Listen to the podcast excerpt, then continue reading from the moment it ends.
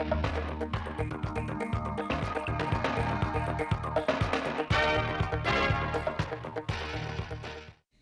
kính chào quý vị và các bạn. Mời quý vị và các bạn theo dõi chương trình thời sự phát thanh trực tiếp 17 giờ chiều nay, thứ sáu ngày 15 tháng 4 của Đài Phát thanh Truyền hình Thanh Hóa. Những nội dung chính sẽ có trong chương trình.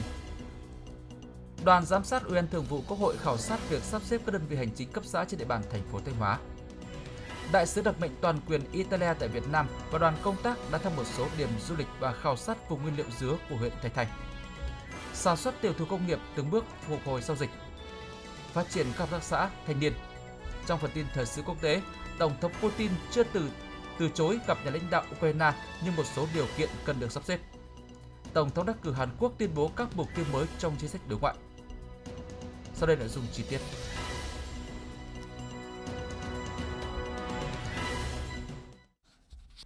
Thưa quý vị và các bạn, sáng nay ngày 15 tháng 4, đoàn giám sát của Ủy ban Thường vụ Quốc hội do đồng chí Hoàng Thanh Tùng, Ủy viên Ban chấp hành Trung ương Đảng, Ủy viên Ủy ban Thường vụ Quốc hội, Chủ nhiệm Ủy ban Pháp luật của Quốc hội, Phó trưởng đoàn giám sát đã khảo sát việc sắp xếp các đơn vị hành chính cấp huyện, cấp xã giai đoạn 2019-2021 tại thành phố Thanh Hóa. Tiếp và làm việc với đoàn có các đồng chí Lại Thế Nguyên, Phó Bí thư Thường trực tỉnh ủy, Trường đoàn biểu Quốc hội tỉnh Thanh Hóa,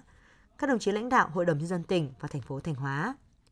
thực hiện nghị quyết số 653 của Ủy ban Thường vụ Quốc hội về sắp xếp các đơn vị hành chính cấp xã, cấp huyện giai đoạn 2019-2021, thành phố Thanh Hóa đã sắp xếp giảm 3 đơn vị hành chính cấp xã, hiện còn lại 34 xã phường. Các phường xã sau khi sắp xếp đều đã nhanh chóng hoàn thành việc kiện toàn tổ chức bộ máy theo đúng quy định, đảm bảo thông suốt liên tục trong hoạt động chỉ đạo điều hành, quản lý của cấp ủy chính quyền, mặt trận và đoàn thể chính trị ở cơ sở – Bên cạnh đó, việc quản lý sử dụng tài sản công sau sắp xếp cũng được thực hiện theo đúng quy định.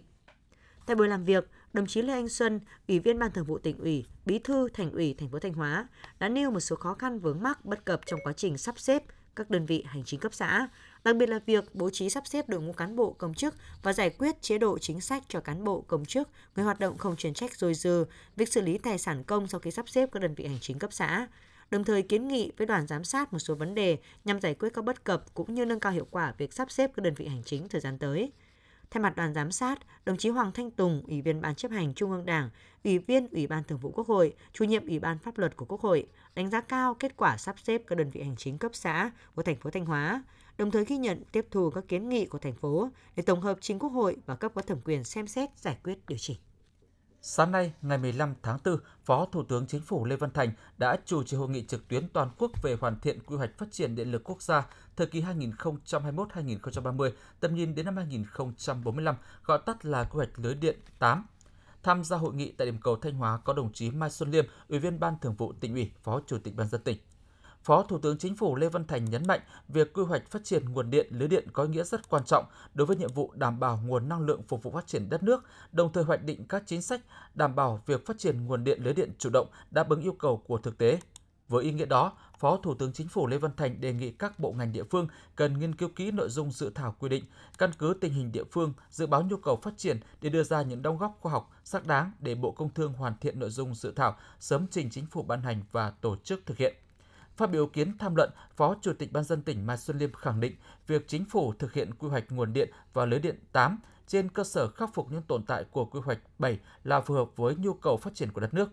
Phó Chủ tịch Ban dân tỉnh Thanh Hóa đề nghị quy hoạch lưới điện 8 vừa phải đảm bảo hài hòa giữa nhu cầu phát triển chung của đất nước, vừa phải đảm bảo phát huy được tiềm năng thế mạnh của địa phương, đồng thời phải tính toán đến việc phát triển nguồn năng lượng tái tạo để phù hợp với xu thế phát triển – Thanh Hóa là tỉnh có nhu cầu sử dụng điện năng lớn trong tương lai và là địa phương có nhiều thế mạnh để phát triển điện khí và điện sinh khối. Tỉnh Thanh Hóa đề nghị Trung ương tạo điều kiện để tỉnh Thanh Hóa được phát triển các dự án điện thuộc các lĩnh vực này. Đề nghị chính phủ sớm phê duyệt quy hoạch nguồn và lưới điện 8 để triển khai thực hiện. Tỉnh Thanh Hóa cam kết phối hợp với chủ đầu tư đáp ứng yêu cầu về tiến độ thực hiện các dự án phát triển nguồn và lưới điện triển khai trên địa bàn tỉnh, góp phần hoàn thiện hạ tầng điện phục vụ phát triển đất nước. Hôm nay, Ngày 15 tháng 4, đoàn giám sát của Thường trực Hội đồng Nhân dân tỉnh Thanh Hóa do đồng chí Lê Quang Hùng, Ủy viên Ban Thường vụ, chủ nhiệm Ủy ban Kiểm tra tỉnh ủy, trưởng Ban Kinh tế và Ngân sách Hội đồng Nhân dân tỉnh làm trưởng đoàn đã giám sát công tác cải cách hành chính, trọng tâm là cải cách thủ tục hành chính giai đoạn 2018-2021 tại Văn phòng Ủy ban dân tỉnh và Trung tâm Phục vụ Hành chính công. Trong giai đoạn 2018-2021, cùng với ứng dụng công nghệ thông tin, nâng cao chất lượng phục vụ công tác đôn đốc giám sát, việc giải quyết hồ sơ của các sở ban ngành được Trung tâm Phục vụ Hành chính công thực hiện đúng quy định quy chế. Thủ tục hành chính và quy trình giải quyết được công khai minh bạch, tạo điều kiện thuận lợi cho tổ chức công dân trong giải quyết thủ tục hành chính tại trung tâm. Quá trình giám sát, các thành viên trong đoàn cũng đã chỉ ra một số tồn tại hạn chế liên quan đến tình trạng hồ sơ giải quyết quá hạn, hồ sơ phải trả lại, việc tiếp nhận xử lý phản ánh kiến nghị của tổ chức cá nhân, việc công khai xin lỗi khi giải quyết thủ tục hành chính quá hạn của các cơ quan đơn vị. Tại văn phòng Ủy ban dân tỉnh, giai đoạn 2018-2021, cùng với tổ chức phổ biến quán triệt và triển khai đầy đủ kịp thời các văn bản của Trung ương của tỉnh về cải cách hành chính, Văn phòng đã chủ động phối hợp với các sở ngành đơn vị liên quan, tham mưu cho Chủ tịch Ủy ban dân tỉnh ban hành các văn bản chỉ đạo điều hành nhằm thực hiện có hiệu quả công tác cải cách hành chính trên lĩnh vực trên địa bàn tỉnh. Là một khâu liên thông tham gia giải quyết thủ tục hành chính, văn phòng đã xây dựng quy trình giải quyết văn bản, cắt giảm tối đa thời gian. Hàng năm, các hồ sơ thủ tục hành chính được Văn phòng Ủy ban dân tỉnh tiếp nhận xử lý đúng thời gian quy định, đều đạt từ 99,9 đến 100%. Nhân dịp lễ phục sinh 2022, lãnh đạo Ủy ban Mặt trận Tổ quốc tỉnh cùng các sở ban ngành cấp tỉnh đã đến chúc mừng các chức sắc, linh mục tu sĩ và đồng bào công giáo trên địa bàn tỉnh. Lãnh đạo Ủy ban Mặt trận Tổ quốc đã đến thăm tòa giám mục dòng miến Thanh Giá, Ủy ban Bắc Ái, Caristat, Hội Thánh Tiên Lành, nhà thờ giáo sứ Chính Tòa, thành phố Thanh Hóa, nhà thờ giáo sứ Ba Làng, thị xã Nghi Sơn, nhà thờ giáo sứ Phúc Lãng, huyện Quảng Sương, nhà thờ giáo sứ Hữu Lễ, nhà thờ giáo sứ giáo họ Phổ Trinh, huyện Thọ Xuân, nhà thờ giáo sứ Cổ Định, huyện Triệu Sơn và nhà thờ giáo sứ Tam Tổng, huyện Nga Sơn. Chúc mừng giám mục và các linh mục, nam nữ tu sĩ, đồng bào công giáo đón một mùa lễ phục sinh an lành. Đồng thời mong muốn giám mục, các chức sắc, linh mục, tu sĩ, động viên đồng bào công giáo tiếp tục chấp hành tốt chủ trương đường lối của Đảng, chính sách pháp luật của nhà nước, chung sức thực hiện giai đoạn thích ứng trong phòng chống dịch COVID-19, tham gia tích cực vào các cuộc vận động phong trào thi đua yêu nước, hoạt động an sinh xã hội, từ đó tiếp tục vun đắp cho truyền thống đại đoàn kết tốt đẹp của dân tộc, xây dựng quê hương đất nước ngày càng giàu đẹp văn minh. Giám mục và các linh mục tu sĩ trân trọng cảm ơn lãnh đạo Ủy ban Mặt trận Tổ quốc tỉnh, các sở ban ngành đã dành sự quan tâm chúc mừng lễ phục sinh, một lễ trọng của đồng bào công giáo, đồng thời cho biết trong thời gian qua, đồng bào công giáo trong tỉnh luôn nỗ lực phát triển kinh tế xã hội, tích cực hưởng ứng và tham gia thực hiện các cuộc vận động, phong trào thi đua yêu nước, hoạt động an sinh xã hội. Giám mục và các linh mục tu sĩ khẳng định sẽ tiếp tục đồng hành cùng chính quyền địa phương, và trận tổ quốc các cấp trong xây dựng phát huy khối đại đoàn kết toàn dân tộc và cho sự phát triển của tỉnh Thanh Hóa. Trong khuôn khổ chương trình làm việc tại Thanh Hóa, sáng ngày 15 tháng 4, ngài Antonio Alessandro, đại sứ đặc mệnh toàn quyền Italia tại Việt Nam và đoàn công tác đã thăm một số điểm du lịch và khảo sát vùng nguyên liệu dứa của huyện Thạch Thành. Đến thăm một số điểm du lịch tại thành phố Sầm Sơn và di sản thành nhà Hồ huyện Vĩnh Lộc đại sứ đặc mệnh toàn quyền Italia tại Việt Nam và các thành viên đoàn công tác đánh giá cao những giải pháp phục hồi du lịch của Thanh Hóa, Chuyến thăm đã giúp đoàn công tác có cái nhìn thực tế về tiềm năng phát triển du lịch của Thanh Hóa, qua đó giới thiệu đến các đối tác, các doanh nghiệp Italia tìm cơ hội đầu tư hợp tác và du lịch tại Thanh Hóa. Đoàn đã khảo sát vùng nguyên liệu dứa tại thị trấn Vân Du, huyện Thạch Thành với diện tích hơn 600 ha, cùng nguyên liệu cho sản lượng 18.000 tấn dứa mỗi năm. Đại sứ đặc mệnh toàn quyền Italia tại Việt Nam đánh giá đây là vùng nguyên liệu có tiềm năng để đầu tư nhà máy sản xuất, chế biến,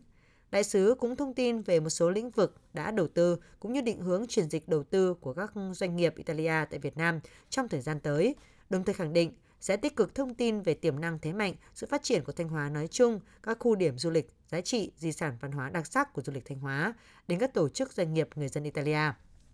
Qua đó, thúc đẩy các nhu cầu đầu tư du lịch tại Thanh Hóa. Quý vị và các bạn đang nghe chương trình thời sự phát thanh của Đài Phát thanh Truyền hình Thanh Hóa. Chương trình đang được thực hiện trực tiếp trên sóng FM tần số 92,3 MHz. Tiếp theo là những thông tin đáng chú ý mà phóng viên đài chúng tôi vừa cập nhật. Thưa quý vị và các bạn, nhà sử học Lê Văn Hưu là danh nhân nổi tiếng của xứ Thanh, có vai trò quan trọng trong việc khai mở đặt nền móng cho quá trình phát triển của sử học Việt Nam – Nhân kỷ niệm 700 năm ngày mất của ông, chúng tôi xin giới thiệu trang tư liệu về Lê Văn Hưu nhằm giới thiệu một cách khái quát cuộc đời sự nghiệp và những đóng góp to lớn của ông cho lịch sử dân tộc. Mời quý vị và các bạn cùng nghe. Nhà sử học Lê Văn Hưu sinh năm 1230 ở làng Kẻ Dị, Phù Lý, huyện Đông Sơn, nay thuộc xã Thiệu Trung, huyện Thiệu Hóa, tỉnh Thanh Hóa. Ông là cháu bảy đời của Lê Lương, một vị hào trưởng ở đất Ái Châu, thời vua Đinh Tiên Hoàng. Tuy sớm mồ côi cha, song Lê Văn Hưu vẫn được mẹ cho ăn học nên người. Ngay từ lúc thiếu thời, ông đã nổi tiếng thông minh, mẫn tiệp năm 1247, trong khoa thi đầu tiên có đặt danh hiệu Tam Khôi dưới triều vua Trần Thái Tông, Lê Văn Hưu đỗ bảng nhãn khi mới 17 tuổi. Trong cuộc đời làm quan, Lê Văn Hưu kinh qua nhiều chức vụ, có những đóng góp to lớn cho nhà Trần cũng như lịch sử của nước nhà. Trong đó, công lao lớn nhất của ông là soạn thảo Đại Việt Sử Ký, bộ quốc sử đầu tiên trong lịch sử dân tộc Việt Nam. Sáng ngày 15 tháng 4, Liên hiệp các hội khoa học kỹ thuật Thanh Hóa phối hợp với câu lạc bộ Hàm Rồng tổ chức diễn đàn khoa học công nghệ chuyên đề tháng 4 năm 2022 với nội dung tình hình trong nước và quốc tế, tình hình chiến sự Nga Ukraine. Tại diễn đàn, các đại biểu đã được nghe báo cáo viên của Trung ương, các giáo sư phó tiến sĩ, Thiếu tướng Lê Văn Cương, Nguyên Viện trưởng Viện Chiến lược Bộ Công an thông tin tình hình trong nước, những kết quả nổi bật trên lĩnh vực quốc phòng an ninh, đối ngoại năm 2021 và 3 tháng đầu năm 2022, đồng thời phân tích bối cảnh quốc tế, khu vực, tình hình diễn biến chính trị giữa Nga-Ukraine và những tác động ảnh hưởng tới cục diện kinh tế chính trị của thế giới. Diễn đàn đã cung cấp cho các đại biểu những thông tin thiết thực, góp phần làm rõ quan điểm đường lối của Đảng trong tình hình mới và những vấn đề quốc tế liên quan đến Việt Nam, khẳng định uy tín vị thế của Việt Nam trên trường quốc tế. Trong 3 ngày từ ngày 11 đến ngày 13 tháng 4, Trung tâm Bảo tồn Thiên nhiên Gaia phối hợp với lực lượng chức năng và người dân huyện Thường Xuân tổ chức trồng, kiểm tra và giám sát lại gần 17.000 cây gỗ lớn bản địa tại khu bảo tồn Thiên nhiên Xuân Liên, huyện Thường Xuân, tỉnh Thanh Hóa. Chương trình có sự tham gia của Hoa hậu Hoàn vũ Việt Nam 2017, top 5 Hoa hậu Hoàn vũ Thế giới, Hơ Trước đó, năm 2020, tại khu bảo tồn thiên nhiên Xuân Liên, huyện Thường Xuân, Trung tâm Bảo tồn Thiên nhiên Gaia đã tổ chức 3 đợt trồng hơn 7.600 cây gỗ lớn bản địa thuộc 24 loài, phủ xanh diện tích trên 11 ha. Năm 2021, trung tâm tổ chức hai đợt trồng cây gỗ lớn bản địa thuộc 50 loài. Đến nay, tỷ lệ cây trồng sống tại khu vực rừng tập trung đạt 90%, tại khu vực rừng hỗn giao trên đất trống là 85%. Hoạt động trồng rừng này góp phần phủ xanh hơn 17 ha rừng đặc dụng đầu nguồn của tỉnh Thanh Hóa, cải thiện chức năng sinh thái rừng, ứng phó với biến đổi khí hậu, tạo nơi sinh sống cho các loài động thực vật quý hiếm, hướng tới hiện thực hóa mục tiêu tạo ra bộ sưu tập cây gỗ lớn nhất Việt Nam do Trung tâm Bảo tồn Thiên nhiên Gaia và Khu Bảo tồn Thiên nhiên Xuân Liên phối hợp thực hiện. Cũng trong chương trình, Hoa hậu Hehenie cùng với Trung tâm Bảo tồn Thiên nhiên Gaia đã đi thăm cây di sản Pơ Mu và Samu dầu hơn 1.000 năm tuổi, khám phá thiên nhiên tươi đẹp và cuộc sống của người dân tộc Thái tại bản vị xã Bát Mọt, huyện Thường Xuân. Hưởng ứng năm du lịch quốc gia 2022, tỉnh Quảng Nam đăng cai tổ chức, Ủy ban dân thành phố Thanh Hóa vừa khánh thành kế hoạch tổ chức tuần lễ văn hóa thành phố Thanh Hóa, thành phố Hội An. Theo đó, sự kiện sẽ diễn ra từ ngày 25 tháng 4 đến hết ngày 27 tháng 4 năm 2022 tại Công viên Văn hóa Hội An, phường Lam Sơn, thành phố Thanh Hóa với các hoạt động chính. Tối ngày 25 tháng 4, tổ chức khai mạc đêm phố hội giữa lòng xứ Thanh, các băng khánh thành phiên bản phố cổ Hội An – tối ngày 6 tháng 4 tổ chức chương trình giao lưu văn hóa văn nghệ thể thao cộng đồng trình diễn nghệ thuật ánh sáng. Tối ngày 7 tháng 4 tổ chức trình diễn trang phục Hội An, ký ức thời gian và biểu diễn trang phục dân tộc xứ Thanh, biểu diễn nghệ thuật hát bội, hò sông mã, ca trù, dân ca dân vũ Đông Anh. Trong những ngày diễn ra tuần văn hóa sẽ có các hoạt động giao lưu văn hóa ẩm thực khai miền, giới thiệu các món ăn truyền thống của thành phố Hội An và thành phố Thanh Hóa, triển lãm ảnh và hiện vật với chủ đề truyền thống lịch sử văn hóa của người dân xứ Thanh, thành phố Thanh Hóa, thành phố Hội An, giới thiệu quảng bá xúc tiến du lịch. Tuần lễ văn hóa thành phố Thanh Hóa, thành phố Hội An được tổ chức là dịp để giới thiệu quảng bá rộng rãi hình ảnh và nét đẹp của thành phố Thanh Hóa, thành phố Hội An, tăng cường giao lưu học hỏi, thắt chặt tình cảm keo sơn gắn bó, son sắt thủy chung giữa hai thành phố nhân kỷ niệm 61 năm kết nghĩa thành phố Thanh Hóa, thành phố Hội An 1961-2022, xây dựng tuần văn hóa thành phố Thanh Hóa, thành phố Hội An thành sản phẩm du lịch đặc trưng của hai thành phố. Thưa quý vị và các bạn, kỳ họp thứ 5 Hội đồng Nhân dân tỉnh Thanh Hóa nhiệm kỳ 2021-2026 đã thông qua tờ trình của Ủy ban dân tỉnh về việc đề nghị quyết định chủ trương đầu tư dự án xây dựng phần mềm thu thập thông tin và đánh giá bộ chỉ số chuyển đổi số tỉnh Thanh Hóa. Mục tiêu đầu tư dự án nhằm hình thành một hệ thống phần mềm cơ sở dữ liệu đánh giá mức độ chuyển đổi số của tỉnh Thanh Hóa, nhằm theo dõi đánh giá xếp hạng một cách thực chất, khách quan và công bằng góp phần nâng cao hiệu quả chất lượng công tác theo dõi, đánh giá và tham mưu xây dựng chiến lược chuyển đổi số trên địa bàn tỉnh.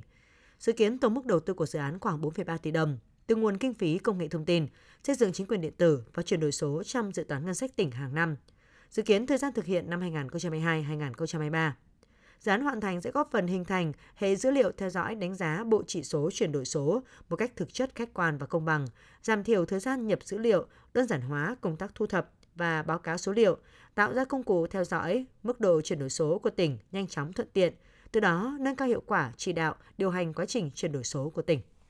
Dịch bệnh COVID-19 đã làm ảnh hưởng không nhỏ tới hoạt động sản xuất tiêu thụ sản phẩm tiêu thụ công nghiệp trên địa bàn tỉnh Thanh Hóa. Khắc phục khó khăn nên ngay khi dịch COVID-19 được kiểm soát, các doanh nghiệp cơ sở sản xuất tiêu thụ công nghiệp trên địa bàn tỉnh đã chủ động linh hoạt trong sản xuất, tập trung nâng cao chất lượng sản phẩm và mở rộng thêm các kênh bán hàng, qua đó từng bước phục hồi, phát triển lại hoạt động sản xuất kinh doanh, góp phần giải quyết việc làm cho nhiều lao động địa phương. Sau đây là phản ánh của phóng viên Thanh Thảo. Những ngày này, không khí lao động tại làng nghề sản xuất đá mỹ nghệ Vĩnh Minh, huyện Vĩnh Lộc rất khẩn trương nhộn nhịp. Đại diện các đơn vị tại làng nghề này cho biết, ngay sau khi các hoạt động kinh tế được phục hồi, nhu cầu chế tác, làm những sản phẩm đá mỹ nghệ đã tăng cao trở lại. Ông Vũ Hoàng Ân, chủ cơ sở sản xuất đá mỹ nghệ Hoàng Ân, tỉnh Thanh Hóa cho biết. Tiêu thụ của năm nay thì có phần khởi sắc hơn. Tôi nhận thấy là mới từ đầu năm giờ thấy nó nó có khởi sắc hơn nói về cái đơn đặt hàng tăng so với mọi năm là 30%. Vật liệu chúng tôi phải lấy dự trữ đầu năm. À, bên cạnh đó thì uh, nên uh, như vậy là đầu tư hoàn thiện về máy móc để làm sao cho mình đầy đủ về máy móc để mà uh, làm ra cái sản phẩm nó đạt được yêu cầu. Tỉnh Thanh Hóa hiện có 125 làng nghề với 36 nghề tiểu thủ công mỹ nghệ như nghề làm mộc, đúc đồng, bánh đa, miến gạo, dệt, nón lá, sản xuất hàng thủ công mỹ nghệ. Hoạt động sản xuất tiểu thủ công nghiệp đã góp phần giải quyết việc làm cho hơn 60.000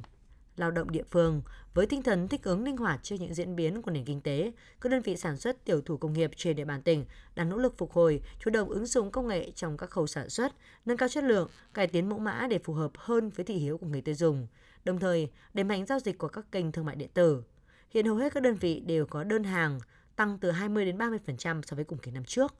Ông Nguyễn Bá Châu, giám đốc công ty trách nhiệm hữu hạn đúc đồng truyền thống Đông Sơn Trẻ Đông nói: Mấy tháng nay thì thực ra là rất đông những khách hàng đến để đặt hàng nhất là cái chống đồng cái đơn hàng nó tăng lên đột biến thì chúng tôi phải ờ, đào tạo thêm một số nhân lực để kịp cái tiến độ thi công để làm nhiều các cái sản phẩm để đáp ứng với cái khả năng và cái thị trường bây giờ. Ông Trịnh Đình Tùng, trưởng phòng kinh tế hạ tầng huyện Thiệu Hóa, tỉnh Thanh Hóa cho biết, Giai đoạn 21-25 thì Ủy ban huyện Thiệu Hóa cũng đã ban hành các cơ chế chính sách để nhằm phát triển cái tiểu thụ công nghiệp. Ờ, trong đó trọng tâm là ờ, cải thiện môi trường đầu tư kinh, doanh, khuyến khích các cái doanh nghiệp đầu tư sản xuất quy mô lớn, công nghệ cao. Ờ, cùng với đó là phát triển cái thương hiệu thương hiệu cho làng nghề để, để tạo cái đầu ra ổn định cho sản phẩm. Tỉnh Thanh Hóa phấn đấu đến năm 2025, giá trị sản xuất công nghiệp, tiêu thụ công nghiệp toàn tỉnh đạt 310.000 tỷ đồng. Trong đó tiêu thụ công nghiệp chiếm tỷ trọng hơn 10% giá trị sản xuất công nghiệp toàn tỉnh. Cùng với sự nỗ lực phục hồi của các cơ sở sản xuất tiêu thụ công nghiệp, ngành công thương cũng đang làm việc với các địa phương, ra soát đánh giá tình hình hoạt động của từng ngành nghề tiêu thụ công nghiệp để kịp thời tháo gỡ khó khăn vướng mắc, tập trung thực hiện các chính sách hỗ trợ phát triển làng nghề, hỗ trợ quảng bá xây dựng sản phẩm ô cốp của làng nghề nhằm thúc đẩy tăng trưởng giá trị sản xuất tiêu thụ công nghiệp ở mức cao nhất. Thưa quý vị và các bạn, những năm gần đây, hoạt động của nhiều hợp tác xã do thanh niên làm chủ đã thể hiện tư duy đổi mới dám nghĩ dám làm. Những thành công bước đầu là minh chứng rõ nét của tinh thần tuổi trẻ, kiên trì theo đuổi mục đích, sáng tạo trong lao động, gắn kết chia sẻ để cùng nhau đi đến thành công. Phản ánh của phóng viên Mai Ngọc.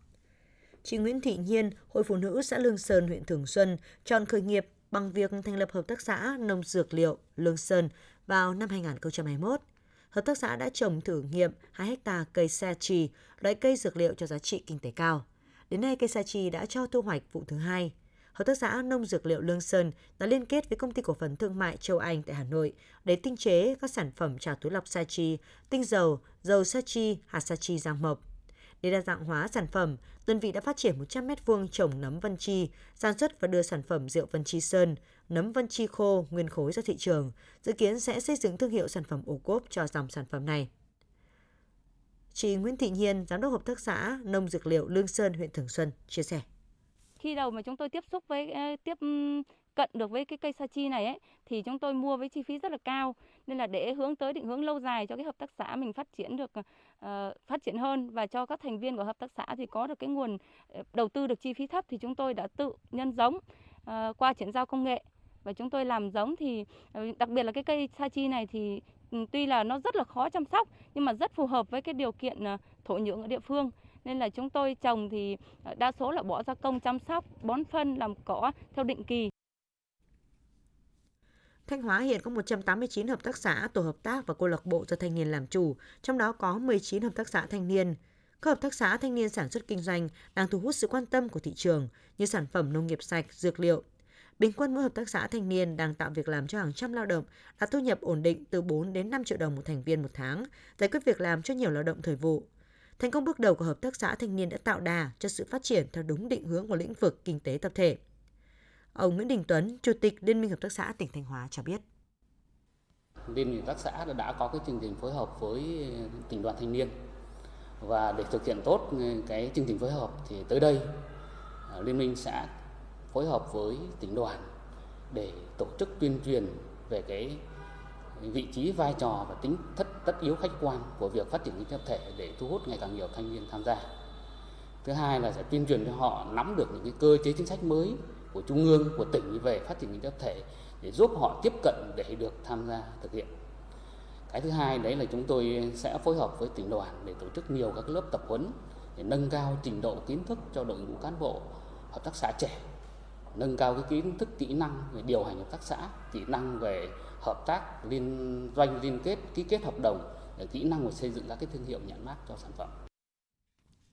có thể khẳng định rằng các hợp tác xã tổ hợp tác thanh niên trên địa bàn Thanh Hóa đã phát huy được lợi thế của người trẻ, năng động sáng tạo, biết nắm bắt thị hiếu của người tiêu dùng, có những cách làm mới để mang lại hiệu quả, sự quan tâm của cấp ủy đảng, chính quyền, từ tỉnh đến cơ sở. Đặc biệt, các phong trào thanh niên khởi nghiệp đã tạo đà và tiếp sức định hướng hỗ trợ thanh niên khởi nghiệp làm giàu ngay tại quê hương.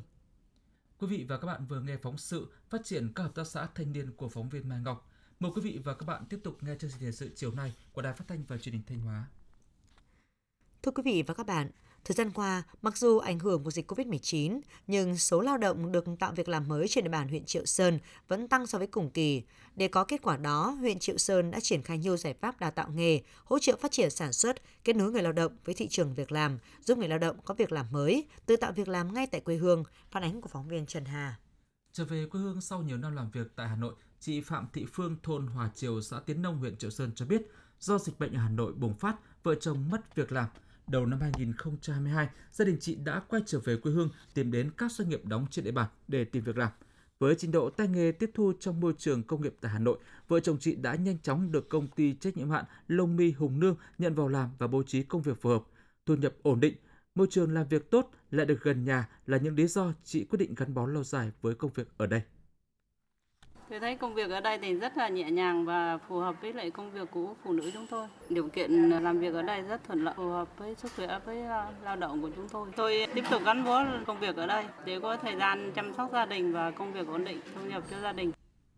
Theo số liệu thống kê, tính đến ngày 25 tháng 8 đến nay, trên địa bàn huyện Triệu Sơn có 9.111 lao động từ các tỉnh ngoài trở về địa phương. Xác định giải quyết việc làm cho người lao động từ tỉnh ngoài trở về là nhiệm vụ quan trọng trong đảm bảo an sinh xã hội. Phòng Lao động Thương binh và Xã hội huyện, các địa phương đã tiến hành ra soát, nắm tình hình cũng như nhu cầu việc làm của người lao động trở về địa phương, tham mưu với dân huyện những giải pháp hỗ trợ kịp thời. Ông Nguyễn Văn Sơn, Chủ tịch Ban dân xã Dân Lý cho biết, để tạo việc làm cho 158 lao động có nhu cầu ở lại địa phương, các ủy chính quyền đã xây dựng kế hoạch đào tạo nghề, chuyển đổi nghề, tư vấn giới thiệu việc làm, hỗ trợ vay vốn theo quyết định số 198 phù hợp với nguyện vọng của người lao động. Nhờ đó, đa số người lao động đã định hướng việc làm cho bản thân rõ ràng hơn và mong muốn có việc làm ổn định ngay tại quê hương.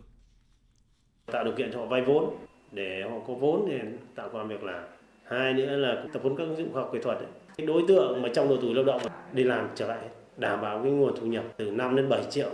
Đặc biệt là các cái vấn đề mà sản xuất kinh doanh ở địa phương đấy tiếp tục quan tâm để tạo các cái nguồn lực để hỗ trợ cho các cái mô hình sản xuất, đặc biệt là các cái doanh nghiệp ở địa phương phát triển. Hiện nay trên địa bàn huyện Triệu Sơn có 7 doanh nghiệp FDI đang hoạt động trong lĩnh vực may mặc da dày với gần 10.000 lao động, trong đó công ty trách nhiệm hạn dày Adiana Việt Nam đang có nhu cầu tuyển 9.500 lao động, nhưng hiện mới có 5.000 lao động làm việc. Công ty trách nhiệm hạn dày Fernert Việt Nam có nhu cầu tuyển dụng 700 lao động, hiện mới tuyển được 300 lao động. Công ty trách nhiệm hạn May 10 có nhu cầu tuyển dụng 700 lao động, hiện mới tuyển được 200 lao động. Công ty may giày da xuất khẩu xã Đồng Tiến tuyển trên 700 lao động. Ông Nguyễn Văn Hùng, trưởng phòng lao động thương binh và xã hội huyện Triệu Sơn cho biết, nhu cầu tuyển dụng lao động tại các công ty doanh nghiệp trên địa bàn huyện là rất lớn. Vì vậy, khả năng giải quyết việc làm cho lao động trở về từ các tỉnh ngoài sẽ đáp ứng được trên 90%. Riêng quý 1 năm 2022, toàn huyện đã giải quyết việc làm cho 2.008 lao động, đạt 50% kế hoạch năm và tăng 44% so với cùng kỳ. Trong đó, lao động được tuyển dụng vào làm việc trong các doanh nghiệp FDI là 1.307 lao động. Huyện cũng đã tập trung chỉ đạo các phòng ban ngành và đặc biệt là ngành lao động thương binh xã hội phối hợp với các doanh nghiệp để tuyên truyền cho các xã thị trấn cho đến người lao động nắm bắt được vị trí việc làm để tham gia vào các cái công nhân của các cái nhà máy này để thu hút cái nguồn lực này để giải quyết cái việc làm và tăng thu nhập cho người lao động. Huyện cũng đang có cái xây dựng cái đề án về cái lĩnh vực ờ, phát triển doanh nghiệp thì cùng với phát triển doanh nghiệp thì phải đào tạo nghề có nhu cầu về lĩnh vực nào thì với đào tạo lĩnh vực đó. Với việc tiếp tục thực hiện các chính sách hỗ trợ phát triển doanh nghiệp, thu hút đầu tư vào các ngành nghề lĩnh vực sử dụng nhiều lao động, huyện Triệu Sơn phấn đấu 100% người lao động trở về từ vùng dịch có nguyện vọng làm việc tại quê hương được học nghề, giải quyết việc làm, góp phần đảm bảo an sinh xã hội. Mời quý vị và các bạn tiếp tục theo dõi phần tin. Thưa quý vị và các bạn, hiện nay qua mạng xã hội, nhiều hội nhóm được thành lập có tính kết nối và lan truyền rộng rãi. Song đáng báo động là sự ra đời của nhiều hội nhóm mang tính chất tiêu cực, sự trao đổi chia sẻ giữa thành viên các nhóm này về những nội dung phản cảm, tiêu cực, tiềm ẩn nguy cơ dẫn đến các hành vi vi phạm pháp luật, gây mất an toàn xã hội, thậm chí là gây nguy hiểm đến tính mạng con người. Cần một bạn đi cướp tiền, cần mua súng, muốn bán mạng để trả nợ, muốn tự tử vì vỡ nợ. Những nội dung này được đăng rất nhiều trong hội vỡ nợ túng quẫn làm liều, một group công khai trên Facebook với hơn 13.400 thành viên tham gia. Đáp lại, cũng có nhiều nội dung chia sẻ cách kiếm tiền nhanh như bán ma túy, đánh bạc, làm tiền giả. Hiện nay trên mạng xã hội Facebook đang xuất hiện khá nhiều hội nhóm tiêu cực như hội những người muốn tự tử, nhóm đòi nợ thuê, hội những người đi tù, hoặc hội ngoại tình và vụng trộm, hội chán sống, hội ghét cha mẹ. Hầu hết các nhóm này thường tập hợp những thành viên có tâm lý tiêu cực mà chỉ với vài thao tác đơn giản, người dùng có thể tham gia và tiếp cận với rất nhiều thông tin tiêu cực từ các hội nhóm này. Chị Lê Nữ Sinh, thành viên ban chủ nhiệm câu lạc bộ lý luận trẻ cấp tỉnh nói: Hội nhóm tiêu cực thường đặt theo chiều hướng đặt tên nhóm theo chiều hướng xấu à, hoặc là trái với đạo đức thuần phong mỹ tục. À, nó gây ra sự hiếu kỳ đối với người dùng mạng xã hội, à, đặc biệt là với các bạn trẻ. Và nhóm thì tuy là ảo nhưng mà hệ lụy của nó là thực. Và ừ, nếu các bạn trẻ mà không tỉnh táo, không nhận diện được thì đây chính là cái con dao hai lưỡi gây ra những cái hậu quả đáng tiếc. À, bên cạnh việc tạo sự nhiễu loạn thông tin thật giả lẫn lộn thì các mạng xã hội còn tạo ra tâm lý tiêu cực đối với các thành viên và thậm chí nó còn là một trong những địa bàn mà các đối tượng tội phạm có thể lợi dụng để hoạt động. Trên thực tế đã có những hành vi phạm tội ngoài đời thật xuất phát từ các hội nhóm ảo trên mạng xã hội. Bộ Công an mới đây cũng đã cảnh báo về trào lưu tội phạm lập nhóm kín trên mạng xã hội để rủ nhau thực hiện hành vi cướp tài sản tại các ngân hàng, cửa hàng tiện ích. Và chắc chắn, dù xuất phát từ thế giới ảo, nhưng những hành vi vi phạm pháp luật cả về việc chia sẻ, bình luận mang tính cổ vũ Azure gây ra hiệu quả thật thì đều sẽ bị xử phạt theo quy định của pháp luật. Luật sư Bùi Hữu Ngôn, trưởng văn phòng luật sư Bùi Hữu Nghĩa cho biết. Nếu vi phạm về những cái điều cấm thì sẽ bị xử lý nhẹ để xử lý theo nghị định của chính phủ về xử phạt vi phạm hành chính. Nếu cao hơn nữa thì xử lý bằng luật hình sự. Thì trong cái bộ luật hình sự năm 2015 sửa 2017 ấy, thì quy định rất là rõ, tức là cái trên không phát tán không gian mạng này thì vi phạm mà cấu thành tội phạm hình sự là buộc phải xử lý theo pháp luật hình sự. Ví dụ như là phát tán không gian mạng và rủ dê nhóm tội phạm hoặc là lừa đảo để chiếm đoạt tài sản thì sẽ bị xử lý theo cái điều 174 về tội lừa đảo chiếm đoạt tài sản. Mà cao nữa thì cái cái tội này ấy, thì đến tù trung thân. Để loại bỏ những thông tin xấu độc từ các hội nhóm đen trên mạng xã hội, mỗi cá nhân khi tham gia sử dụng mạng xã hội cần cẩn trọng tỉnh táo trong việc lựa chọn hội nhóm để tham gia cũng như biết lọc thông tin để tiếp nhận. Bên cạnh đó, các bậc phụ huynh cần quan tâm và có định hướng phù hợp khi con em sử dụng mạng xã hội, tránh bị ảnh hưởng bởi những thông tin nguy hại đang tràn lan trên mạng xã hội như hiện nay. Sáng nay ngày 15 tháng 4, Sở Văn hóa Thể thao và Du lịch Thanh Hóa phối hợp với Ủy ban nhân dân thành phố Sầm Sơn, Trường Đại học Văn hóa Thể thao và Du lịch Thanh Hóa đã khai giảng lớp tập huấn bồi dưỡng chuyên môn nghiệp vụ bơi và cứu hộ cứu nạn đợt 1 năm 2022 cho hướng dẫn viên, cộng tác viên cơ sở. Tham gia lớp tập huấn có gần 70 học viên là hướng dẫn viên, cộng tác viên làm hướng dẫn tập luyện bơi, nhân viên cứu hộ bể bơi, cứu hộ bãi tắm, giáo viên giáo dục thể chất tại các trường tiểu học, trung học cơ sở trên địa bàn thành phố Sầm Sơn, thị xã Nghi Sơn và lực lượng cứu hộ một số khu điểm cơ sở kinh doanh du lịch có bể bơi trong tỉnh. Trong khuôn khổ lớp tập huấn, học viên được phổ biến các văn bản pháp luật, quy định của nhà nước về phổ cập bơi cho trẻ em và công tác phòng chống đuối nước trẻ em hiện nay, hướng dẫn kỹ năng về xây dựng kế hoạch và triển khai công tác phổ cập bơi an toàn, phòng chống đuối nước trẻ em tại đơn vị địa phương những phương pháp và nguyên tắc chung trong dạy bơi và kỹ năng an toàn trong môi trường nước cho trẻ em, công tác tổ chức lớp học và quản lý trẻ em học bơi an toàn trong môi trường nước, thực hành kỹ năng an toàn phòng chống tai nạn đuối nước cho mọi người kỹ năng cứu đuối sơ cứu, cấp cứu ban đầu đối với người bị đuối nước. Lớp tập huấn là dịp để tuyên truyền nâng cao nhận thức kiến thức phòng chống tai nạn thương tích, đặc biệt là tai nạn đuối nước cho trẻ em, gia đình và xã hội, giảm thiểu các tai nạn đuối nước thương tích cho trẻ em. Phòng Cảnh sát điều tra tội phạm về ma túy và Phòng Cảnh sát quản lý hành chính về trật tự xã hội Công an tỉnh Thanh Hóa vừa phối hợp với Công an huyện Yên Định và Công an thị trấn Quán Lào bắt quả tang 20 đối tượng đang sử dụng và tổ chức sử dụng trái phép chất ma túy tại một quán karaoke trên địa bàn thị trấn Quán Lào, huyện Yên Định. Tại hiện trường, lực lượng công an đã thu giữ một túi ni lông đựng các viên ma túy dạng kẹo cùng nhiều công cụ đồ vật tài sản liên quan đến việc sử dụng trái phép chất ma túy. Qua test nhanh, 9 trên 20 đối tượng dương tính với ma túy. Hiện vụ việc đang tiếp tục được điều tra làm rõ. Vừa theo dõi bản tin thời sự trong tỉnh của Đài Phát thanh Truyền hình Thanh Hóa, thực hiện chương trình biên tập viên Hoàng Mai, các phát thanh viên Quang Duẩn Kim Thanh, kỹ thuật viên Công Huân, tổ chức sản xuất Hoàng Triều, chịu trách nhiệm nội dung Hà Đình Hậu. Ngay sau đây sẽ là phần tin thời sự quốc tế.